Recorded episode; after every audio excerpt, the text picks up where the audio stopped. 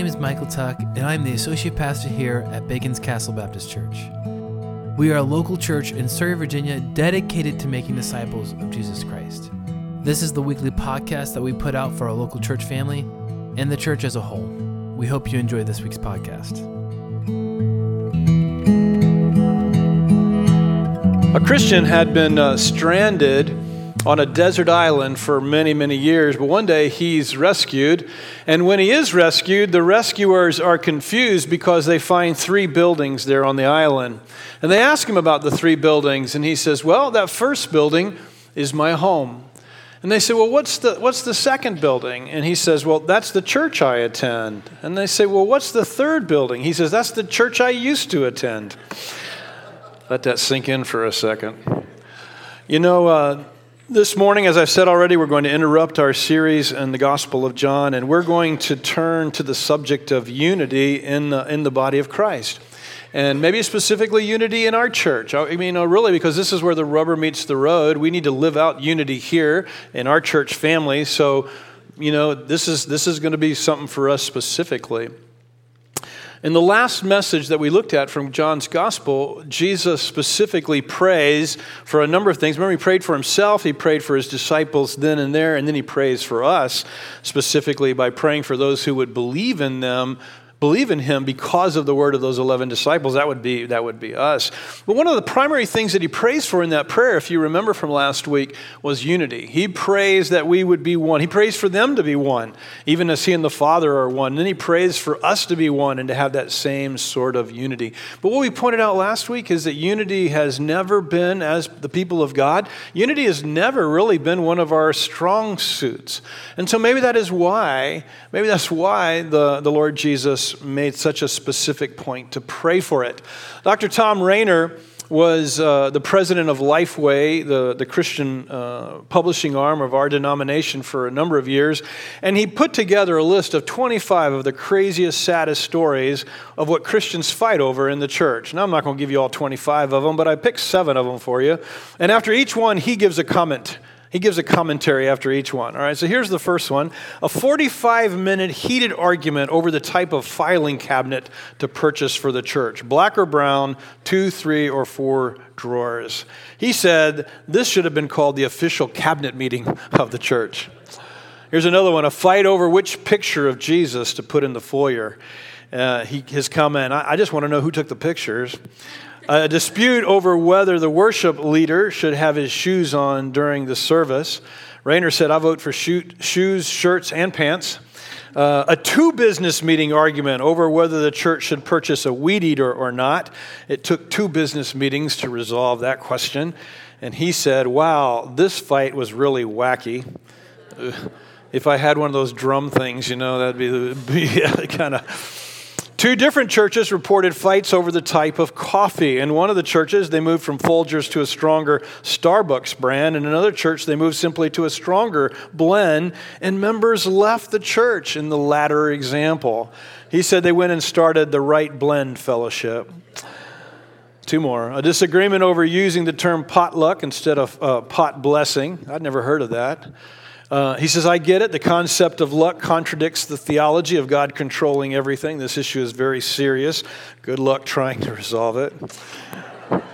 You know, I've read that. I wrote it. That's the first time I got that comment just then, is when, when I read it. And then the last one, he said, Some church members left the church because one of the church members hid the vacuum cleaner from the rest of them. It resulted in a major fight and split, and thus the second Electrolux church was born. Again, I said last week the key to unity, really, I think, is one of the two things that I said was the release of our preferences, the dying to our rights and what we think we want. That, for the sake of unity, that really is the key to unity in the body of Christ. There's a whole lot we can say about unity, and I am going to try to say it in the next few weeks. But, but today I wanted to start with this question Where does our unity come from? You know, we, we follow Jesus and we say we're supposed to be one just as Jesus and the Father are one. Where does our unity come from? Well, in a letter that Paul wrote to the church at Galatia, he answers that question for us, I believe. In Galatians chapter 3, verse 26, just listen. It says, for, for through faith you are all sons of God in Christ Jesus. For those of you who are baptized into Christ have been clothed with Christ. There is no Jew or Greek, slave or free, male or female, since you are all one in Christ Jesus. And if you belong to Christ, then you're Abraham's seed heirs according to the promise. So, so Paul says our unity is going to be found in the fact that all of us are in Christ uh, or in Jesus. I, I want to try to use his name as opposed to his title. We are all in Jesus, and because we're in Jesus, that's where our unity comes from. In fact, 75 places in the Bible does Paul and the New Testament writers refer to us as being in Jesus or in Christ. So the question we have to ask ourselves this morning what does that mean? What does it mean to be in Jesus? It's obviously a metaphorical picture. I, I can't be in Jesus physically, right? So this is a metaphorical picture that, that Jesus is, or that the Bible is giving us. And, and it basically says that all of us who are associated with Jesus are, are in, in him or in his work. So the Bible speaks of, of Jesus as being God's chosen one. So I really want you to grab this, okay? The Bible says that God chose Jesus and he gave to Jesus a whole bunch of things. In fact, in fact, Jesus, the whole Old Testament, everyone, is pointing to Jesus. Did you know that? Everything in the Old Testament, the promises of Abraham, when God said to Abraham, I'm going to make you a nation that through you I might bless the nations of the earth, all the nations of the earth, he was referring to the fact that through, through Abraham's family, he would bring forth Jesus. And in Jesus, all the rest of the, of the world would be blessed. All of us would be blessed in Jesus. And so things like the Old Testament sacrificial system, why did God set that up? Why did God tell the Jews, here's what I want you to do? I want you to kill a lamb as a sacrifice for your sins. And so, what that lamb was doing was, in essence, it was dying, representing the fact that we have to die. That lamb was representing that someone else was going to die in our stead. And so, God wasn't killing us at that point. So, we would still die, but the lamb represented that someone would die in our stead. The whole Old Testament sacrificial system is pointing to one thing it's pointing to the day that Jesus would come and die for us. And so when Jesus dies, he's, he's fulfilling this Old Testament picture all throughout the Old Testament. He's the sacrificial lamb. Remember this? He, he's beginning his ministry. He's 30 years old. This is from John's gospel. You remember uh, John the Baptist is out there preparing the way for him to come. And when Jesus steps onto the scene, the first thing John says is, Behold, the Lamb of God who takes away the sins of the world. See, there's the one who's going to be sacrificed for us so that one day we won't have to die. We will get to live. So Jesus is going to, to take our place. Now, metaphorically, and by that I mean, not literally are we, are we in Jesus' body, so to speak. Metaphorically, we're in Jesus. So all that Jesus accomplished for us, it becomes ours because we're associated with him. We're in him. I don't know how to say that any other way. We're, we're in him metaphorically. So the Bible says that when Jesus died, he's like dying for us. We're like dying with him. And then when he rises from the dead, remember he, he's, he's buried, and then three days later he comes back to life. Well, we're rising with him. We're, we, we rose in him metaphorically. And then, of course, one day we too will rise from the dead in the same way that Jesus did. And so, and so God is, is basically telling us our unity lies in Jesus, and in Jesus we have everything. In 2 Peter chapter 2, Peter speaks of God coming in judgment and God's protection of the righteous. And he uses Noah as an illustration. I'm trying to get I'm trying to paint a picture of what it means to be in Christ. And I want to use this picture. In 2 Peter chapter 2, uh, Peter says, Noah and his ark was a picture of God rescuing the righteous and holding the unrighteous under judgment. Let me read it for you. 2 Peter chapter 2 verse 4. For if God didn't spare the ancient world but protected Noah, a preacher of righteousness, and seven others when he brought the flood on the earth, and on the, uh, on the world of the ungodly. And if he reduced the cities of Sodom and Gomorrah to ashes and condemned them to extinction, making them an example of what is coming to the ungodly, then the Lord knows how to rescue the godly from trials and to keep the unrighteous under punishment for the day of judgment, especially those who follow the polluting desires of the flesh and desire and despise authority. So here, here's what Peter says. He says, Noah and Sodom and Gomorrah, those Old Testament stories, he says they're pictures for us of how God is going to judge the ungodly but rescue the godly. In Noah's case, Noah built this ark, and so this big, huge boat. And so when the judgment of God came in the way of a flood and drowned the whole world, Noah and seven others were saved because they were safe in the ark. I remember as a young Christian, I don't know if somebody told me this or if I saw it, but the ark became a picture of Jesus for me. Just as Noah got in the ark and the judgment of God came, the ark protected Noah, and he was not judged by God in that flood. In the same way, being in Jesus, and again, I guess it gets a little weird here, we can actually see getting into an ark, right, in the middle of a flood. But if we're in Jesus, we're going to be rescued from the judgment to come. And, and there's where we find our there's where we find our unity. We find our unity by being joined together in Christ, by getting into the ark of who Jesus is, if you would. To be in Christ is to be protected from God's judgment that is to come. So our unity comes because we find ourselves in the ark of our salvation, which is Jesus. All right, but here's where Ephesians comes in. Being in Jesus, what else does that do for us? How else does that unite us? It unites us in that being in Jesus, we get spared from the judgment to come. All right, being in Jesus, we get spared from the judgment to come in the same way that Noah and his family were spared in that first judgment.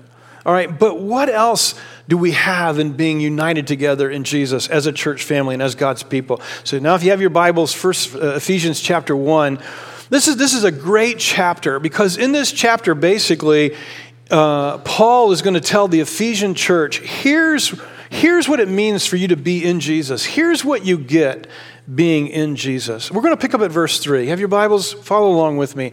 It says, Blessed is the God and Father of our Lord Jesus Christ, who has blessed us with every spiritual blessings in the heavens in Christ. So he, Paul ta- starts off this letter and he says, Listen, I want to tell you about all these things that God is going to bless you with if you are in Christ. If you find yourself in Jesus, here's how God's going to bless you.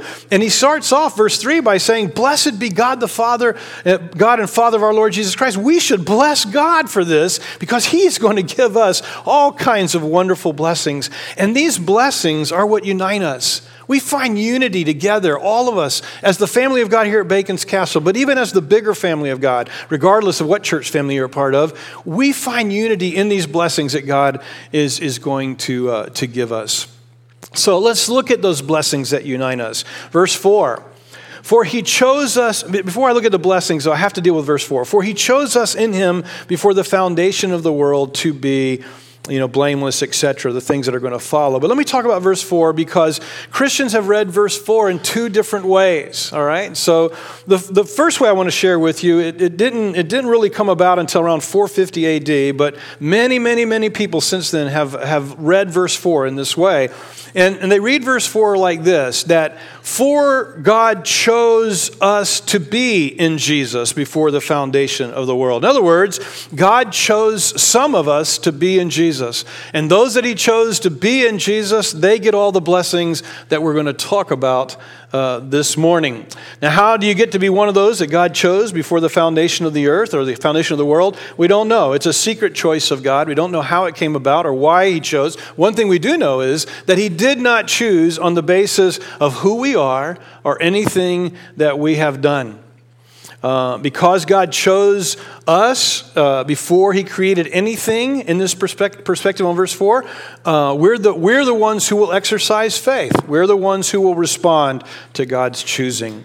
Now, the other way of looking at verse 4 is different. And uh, it's the way I would look at verse 4. Verse 4 reads, For he chose us in him before the foundation of the world to be blessed with all the spiritual blessings. In other words, Paul is saying that before God created anything at all, Before he made anything, he chose ahead of time that those who would be in Christ would have these particular spiritual blessings.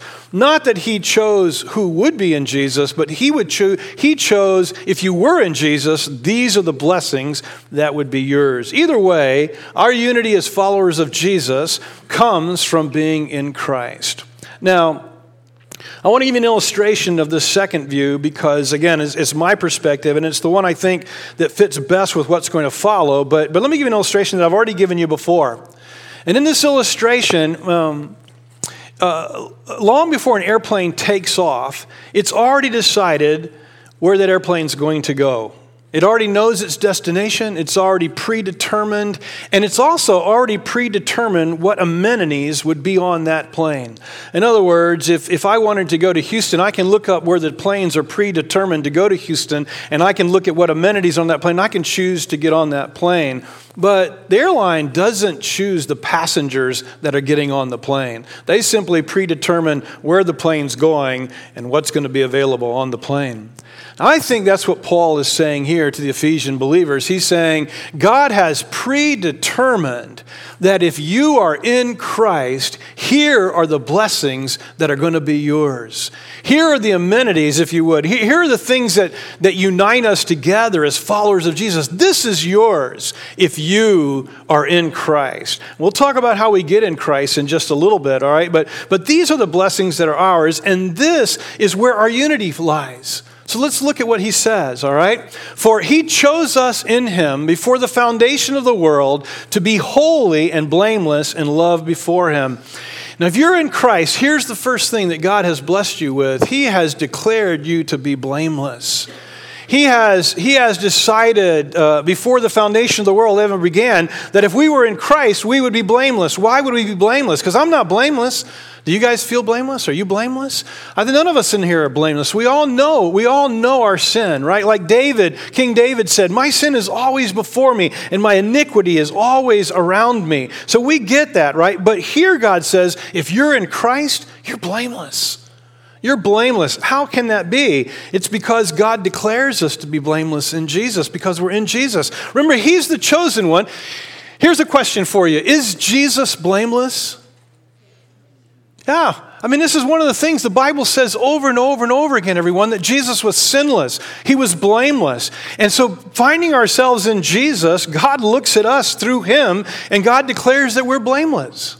I remember crossing uh, uh, one of those solid white lines coming up to a stoplight a while back. And I, was, I crossed it in the, in the first foot or two of it.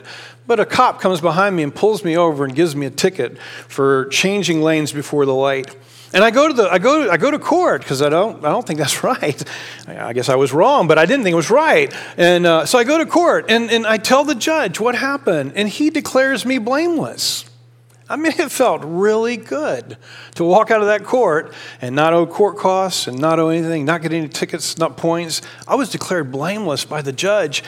That's what God is going to do for those of us that are in Christ. Though we are not truly blameless, in Christ we are blameless because His, his blamelessness has been given to me.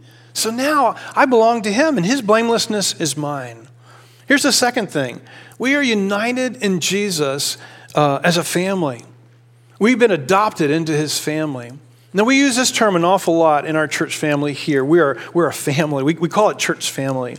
Verse 5 says, He predestined us to be adopted as sons through Jesus Christ for Himself, according to the good pleasure of His will, to the praise of His glorious grace that He lavished on us in the Beloved One. So, here, if you are, if you are in Jesus, you have been adopted as a son of God. You are in a new family, and you are not alone.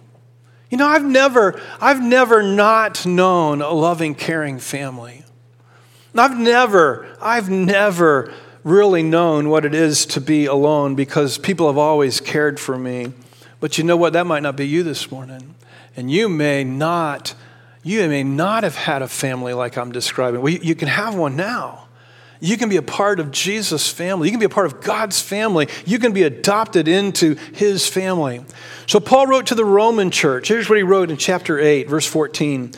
For all those led by God's Spirit are God's sons. For you did not receive a spirit of slavery to fall back into fear. Instead, you received the spirit of adoption by whom we cry out, Abba, Father. The Spirit Himself testifies together with our spirit that we are God's children. So, hey, we've been given the spirit of adoption, but here's something I want you to understand. The Bible is really clear that it's not really been finalized yet. A couple of verses later, chapter 8 of Romans, still, Paul writes, For we know that the whole creation has been groaning together with labor pains until now. Not only that, but we ourselves, who have the Spirit as the first fruits, we also groan within ourselves, eagerly waiting for adoption, the redemption of our bodies. So here, here's what God means by that. What he means is that um, God has said, I'm adopting you as my sons and daughters. You will be my family. You are my family. But there is, a, there is an officialness about this that happens when Jesus returns and we are resurrected from the dead. You know, I don't know if this fits or not. I tried to liken it to, uh, to what my family's going through with uh, some of my children doing foster, and they've had some children with them for a year and a half now. And I got to be honest with you, they, they feel like acres. I mean, I feel like these children are our children. They've been with us for almost a year and a half, and I feel like they're ours, right? But there's not a finality about the, you know, in fact, it's, it's not even a good illustration because they're still in foster and not, not even heading towards adoption. But I think you, follow my train of thought a little bit. I mean, if, if they were heading towards they're already like ours as far as feeling, as far as truth is concerned, but it's not official yet. And, and so here's, here's what Jesus says about us. In Christ, those of us that are in Christ, He has declared us to be family. And there's a sense in which it becomes, it becomes final, he says. We groan within ourselves, eagerly waiting for adoption, the redemption of our bodies. When God raises us from the dead, it'll be official. We are adopted as sons of God. Now, I'm working on that this week, and, and I'm thinking, and uh, do y'all remember that song by Sister Sledge? Uh, we are family. So I'm not going to sing it to you, but I looked it up. I got to read you the words, all right? We are family. I've got all my sisters, I'm going to add, and brothers with me. Get up, everyone, and sing. Everyone can see we're together as we walk on by, and we fly just like birds of a feather. I won't tell no lie. All the people around us, they say, Can they be that close? Just let me state for the record, we're giving love a family dose. I wish I could sing it for you.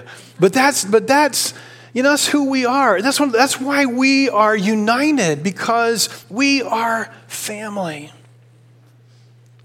And here's something else Paul says before I move on. He says, man, we should lavish praise on God because on this because of this. He said we've been adopted into his family according to his good pleasure the good pleasure of his will. To the praise of his glorious grace he has lavished this on us. God has predestined god has predetermined that anyone who is in christ is going to be his family Here's the next thing. We are united in forgiveness and restoration. Verse 7. In him we have redemption through his blood, that is, through his death, the forgiveness of our trespasses according to the riches of his grace that he richly poured out on us with all wisdom and understanding. Here's what he says Because Jesus died, I am forgiven. You are forgiven. The relationship with God has been restored. Remember, the wages of sin is death. It separates us from God because we die. But here he says, You've been restored, and that relationship with God has been, has been redeemed and it's been brought back. And so we have life now. And all this is by the grace of God, it says. It says in the text, right? According to the riches of his grace. So being forgiven isn't because you're good, it's not because of how wonderful you are, as wonderful as, as you are. It's because, it's because of God's grace. It's because of what Jesus did for you that God is willing to forgive us our sin. And God makes a big deal about that. And if He makes a big deal about it as it relates to us, shouldn't we make a big deal about it as it relates to one another? Listen, everyone, if God can forgive us, why can we not forgive one another? Why do we even get, why do we even hold grudges against one another when God has forgiven us so much? And don't misunderstand, it, it hurts when people say things that, that hurt. It hurts when people do things that hurt. I get it. But I'm also know that because God was willing to forgive me in Jesus, being in Him, being in Him, He's forgiven me. How can we not freely just forgive one another all the time without, why can't we just do it like that? Why do we have to let it drag on or whatever? Why can't we just do it like that? Let me move on. We are united in our understanding of God's plan, verse 9. These, remember, let's go back to verse 3 before I move on. He has blessed us with all the spiritual blessings in heavenly place. These are the blessings. I'm adopted into his family. I've been forgiven. I'm blameless before him. All of those things, these are, these are the blessings. Let's go on. We are united in our understanding of God's plan. Verse 9, He made known to us the mystery of His will. He made known to us in Christ the mystery of what God was willing, according to His good pleasure, that He purposed in Christ as a plan for the right time to bring everything together in Christ, both things in heaven and things on earth in Him. God's plan has been from the beginning to unite all of us in His Son, all of us who are willing. He has been willing, he, is, he has said, My plan is to unite everything under the sun in Christ. All of us who respond to Jesus, we're all going to be in Jesus, and Jesus is going to be all in all. And that's why God would say to Abraham, Abraham, listen, all the nations of the earth are going to be blessed through you. Because through you, Jesus is going to come. And it's in Jesus that all things will be brought together under, under God. One of my favorite verses has become or one of my favorite section, one of my favorite chapters, but one favorite section of that is 1 Corinthians 15, 23 and following. Listen, it says, But each will experience resurrection in his own order. Christ, the first fruits, after this coming, those who belong to Christ. Then comes the end. And when he hands over the kingdom to God the Father, then he abolishes all rule and all authority and power. For he must reign until he puts all his enemies under his feet.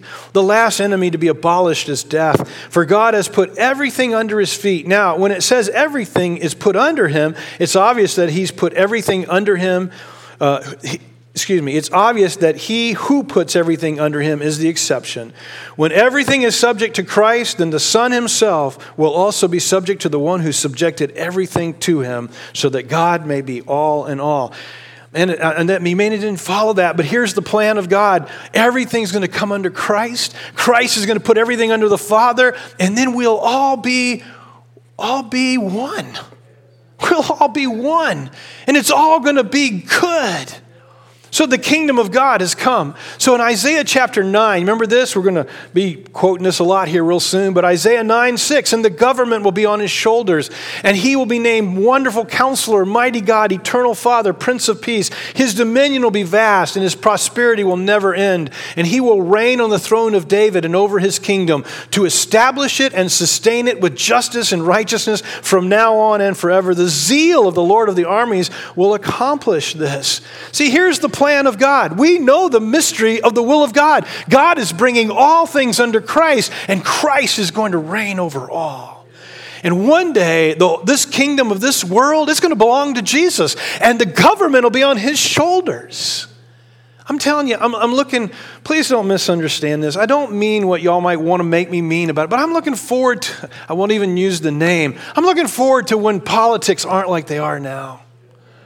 I'm looking forward to when when those in leadership aren't like the ones that are in leadership now, or maybe have been in the past or will be in the future, right?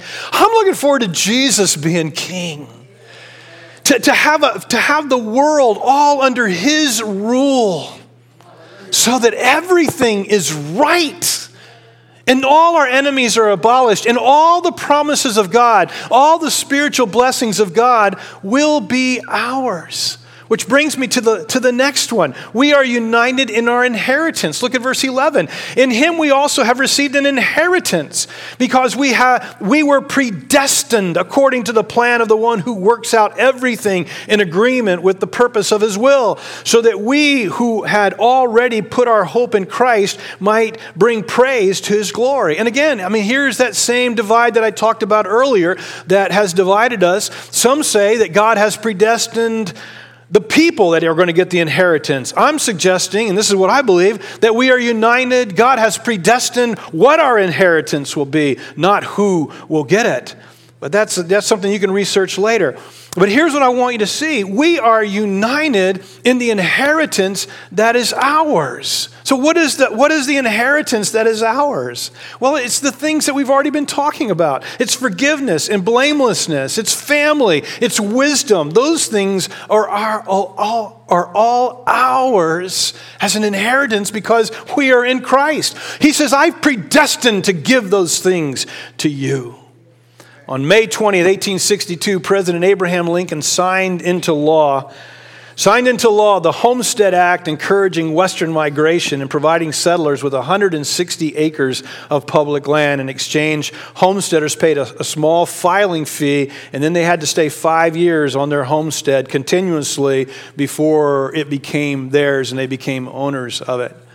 Now, I'm speculating, and, I'm, and I, the Bible doesn't say this, but I'm wondering if our inheritance, if God's not going to give us a homestead in his coming kingdom. He says he's prepared a place for us, right? But I wonder if there's not going to be, you know, because the kingdom, you know, we sang this morning about the kingdom of heaven and the kingdom of earth uniting, right? Well, we read about that in Revelation chapter 21. Anybody know what it says? It says, The new Jerusalem's coming out of heaven down here. It's coming to the new heavens and the new earth. And I'm wondering if God doesn't have a homestead. My wife's looking at me crazy, so nobody, I'm not, I'm not communicating well. I'm just thinking if Abraham Lincoln could give 160 acres to folks back then, how come Jesus might not give us 160 acres of homestead when his new kingdom comes and he reigns over all the earth? No, I'm sorry, what? No stipulations, right? No stipulations that you got to stay there five years. Okay, good. I can see my little thought there didn't go anywhere, so that's fine. But I just, I, I, just, I'm looking forward to the promises of God being fulfilled. When, you know, this world is wonderful, and, and, and I live for now, and I live for my family, and I live for you guys, and, and, and I want to make, I want to enjoy life, and I'm living life to the fullest that I can live now but I'm following Jesus, and my, and my sights are not set on here. I don't want to be set here. I want to keep my sights set on all that God has promised for us. And you've heard me say a lot lately that that sounds like, what is it, Joni? Purple elephants with pink polka dots to people. And I get that. I get that. If you don't have faith, me, people are saying, that's pie in the sky. Jimmy, why in the world would you put your hope in something like that? Well, I'm putting my hope in something like that because Jesus conquered death and rose from the dead, and that's what his promise is. So that's where my hope lies. And that's my inheritance. And by the way, if God does give us a homestead, I'm going to ask for Surry. Just saying. We are united in the Holy Spirit. Look at verse 13. I'm almost done. In him you also were sealed with the promised Holy Spirit. When you heard the word of truth, the gospel of your salvation, and when you believed, the Holy Spirit is the down payment of our inheritance. This is Paul speaking, not me. Verse 14 The Holy Spirit is the down payment of our inheritance until the redemption of the possession and what is the redemption of the possession? We've already looked at it. To the praise of his glory. Paul says that we are united in that God has given us his Holy Spirit. So, all of us who follow Jesus, we're not alone. God's with us, he's living within us. The Spirit of Christ, the Holy Spirit, is in me. And we are united because all of us, the Holy Spirit lives within us. We're all together in this. We have the Spirit. And he tells us that the Spirit is a down payment. He's a down payment. A down payment is that tangible thing that we put on the table declaring, I'm following through with this. So we put a big down payment on a house, or we, we buy some on Craigslist that we can't pick up, so we put a down payment on it. God is saying the down payment of all these promises is is the Holy Spirit that I'm giving to you to live within you, to be with you, to never leave you, forsake you, to guide you, to, to just help you, to encourage you. He's the Holy Spirit. And, he, and what does he say again? He says, uh, the Holy Spirit, a down payment our inheritance until the redemption of the possession. What is the redemption of the possession? Back to Romans 8 23. Not only that, but we also have, a, have in ourselves the Spirit as the first fruits. We also groan within ourselves, eagerly waiting for adoption, the redemption of our bodies. The Holy Spirit is a down payment that God is going to resurrect us from the dead. He's going to raise us back to life again. And before I wrap it up, there's one more thing. And, and this last thing, before I, before I get to the last one, let me just ask this question When does all this happen? When am I placed in Christ? Well, let's look at the text again. And that brings me to the last, to the last thing that unites us, and that is that we are united in our faith. Verse 13. In him you were sealed with the Holy Spirit when you heard the word of truth, the gospel of your salvation, and when you believed. I don't believe we were in Christ before the foundation of the world. I think before the foundation of the world, those that would be in Christ would be blessed with all these spiritual blessings. But here I think it says we were sealed in Christ when we heard the truth of the gospel, the good news of our salvation, and we believed. Our unity, our union is found in our faith in God. That, that's, this, is, this is what unites us. This is bedrock to all of us. It's why we ask Kenny and Luke and Christian to say, This is why I believe. This is how come I've come to believe in Christ. Because what unites us together as a church is, is our faith in the Lord Jesus. That is bedrock unity for us. Hebrews 11:6 says that without faith it's impossible to please God. For the one who comes to God must believe that he is and that he is a rewarder of those who seek him. The one who puts his faith in God will put his faith in Jesus. I really believe that.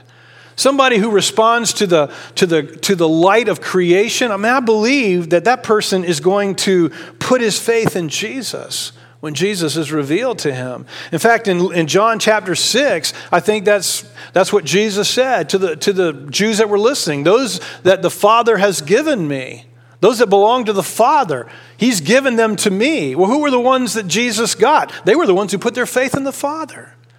And that's what he's saying here, I think. He's saying that, I think it's really clear. He says, hey, we are united in our faith. Our faith, how did you get to have all of these promises when you heard the word of truth, the gospel of your salvation, and when you believe? Jesus is our unifier.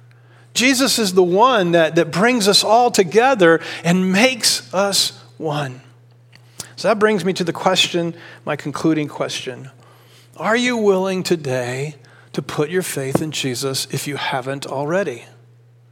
If you haven't put your faith in Jesus already to follow him, are you willing today to put your faith in Jesus and follow Jesus? Would you not want to be adopted into his family? Would you not want to have your sins forgiven and to be declared blameless by God? Would you not want to have all that God has promised those who would be in Christ? Can I read you what it says in my notes? This is what it says in my notes. Then stand up where you're sitting and be counted. I'm toying on whether to do that or not.